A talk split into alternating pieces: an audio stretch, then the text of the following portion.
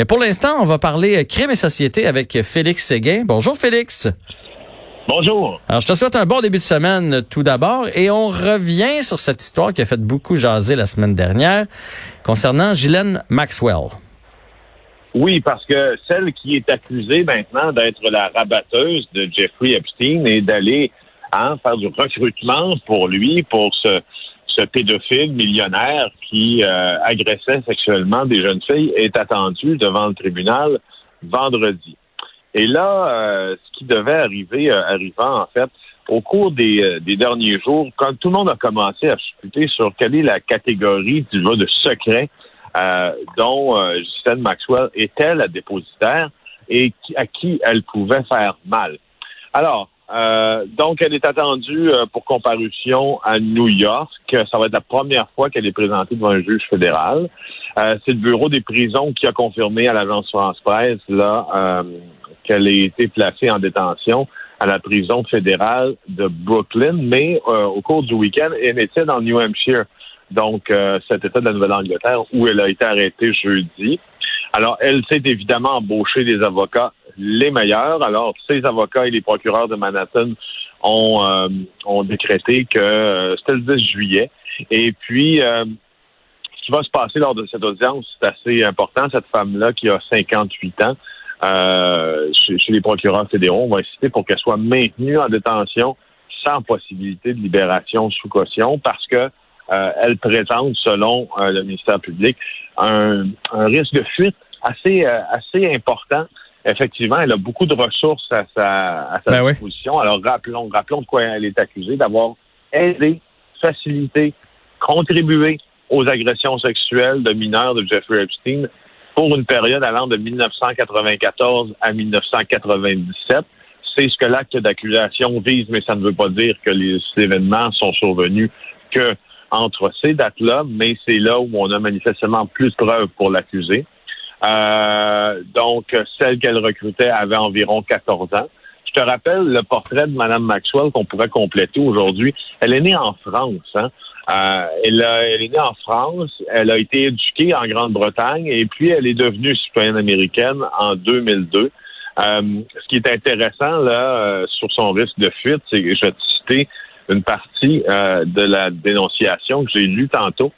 Euh, elle dit Maxwell a trois passeports, de grandes sommes d'argent et de vastes connexions internationales et aucune raison de rester aux États-Unis et de risquer une longue peine de prison. Euh, faut dire qu'effectivement, elle est habituée au luxe. Là, euh, elle est là, elle risque 35 ans de prison. Hmm. Alors, tu sais, le luxe, ça vient avec des comptes en banque. Elle a 15 comptes en banque aux États-Unis pas à l'étranger. Il y a 20 millions dans ses comptes de banque présentement. Ça, c'est ce qu'on sait. Euh, alors, tu vois, là. Fait, fait qu'elle, si on, si on perd sa, si on perd sa trace, Félix, c'est terminé. Elle va aller se cacher quelque part, euh, surtout qu'elle connaît bien du monde, euh, elle a de l'argent, donc c'est sûr que si on la perd de vue, c'est terminé. Idéalement, se cacher dans un endroit probablement qui n'a pas de traité d'extradition avec les États-Unis pour ne mm. pas être inquiété par la justice, quoi qu'il en soit. Et puis, je, ouais, non, je, voulais absolument faire le suivi sur, sur euh, Madame Maxwell parce que ce qui est intéressant dans sa comparution, c'est pas tant ce qui va se passer devant le tribunal, son attitude, c'est de voir à quel point euh, elle sera affectée par ce qui se passe. Peut-être que ça en dira un peu plus aussi sur la suite des choses.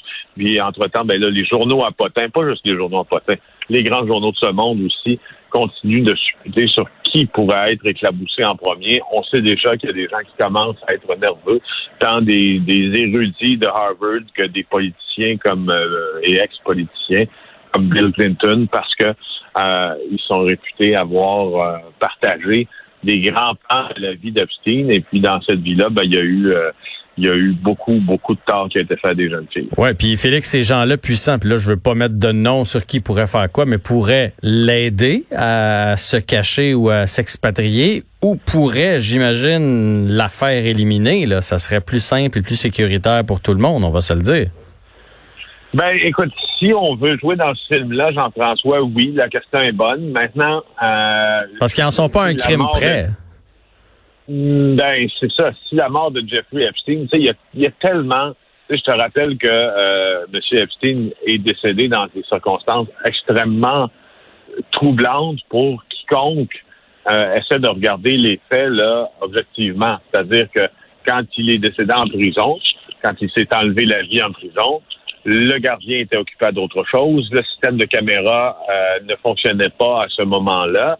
Et il y a tout, tout aussi cette nébuleuse euh, que traîne euh, que traîne Jeffrey Epstein derrière lui, qui est une nébuleuse finalement qui correspond à des, des soupçons d'espions d'espions israéliens. Alors il y a peut-être des gens, effectivement, qui, qui étaient bien contents que Epstein s'enlève la vie. D'autres pensent qu'il ne s'est jamais enlevé la vie, qu'il a été tué.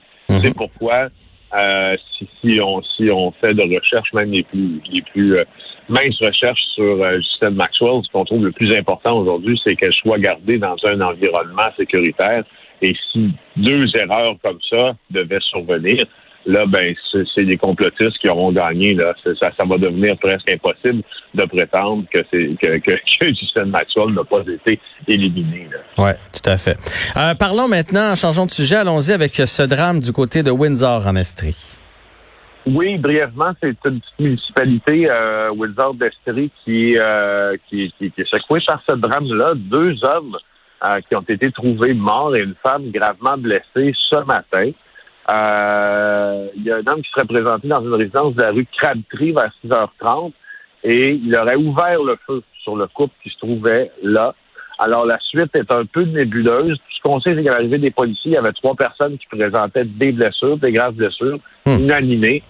Euh, deux hommes âgés de 62 et 63 ans qui ont rendu l'homme à l'hôpital, une femme de 60 ans qui reposait lundi après-midi dans un état grave, mais stable. Et euh, on ne connaît pas encore les circonstances exactes, là, sauf qu'au crime contre la personne à la Sûreté du Québec, euh, chez qui on a dépêché évidemment des enquêteurs sur les lieux pour reconstituer le fil des événements. On se pose vraiment la question parce que il s'agit-il d'un double meurtre? Présentement à, cette allure-là. Mais euh, bizarrement, même à, 16 h ce soir, on n'en sait pas encore beaucoup là-dessus. Ben, quand la dame reprendra conscience, j'imagine qu'on va pouvoir être éclairé, savoir si c'est une personne qui était connue, c'est une personne qui est rentrée là tout tout bonnement. ça va être intéressant. Ben, pas intéressant, c'est pas le bon choix de mots, mais disons qu'on a hâte d'avoir la suite. Exactement. Merci beaucoup, Félix, et on se retrouve demain. Au revoir. Au revoir.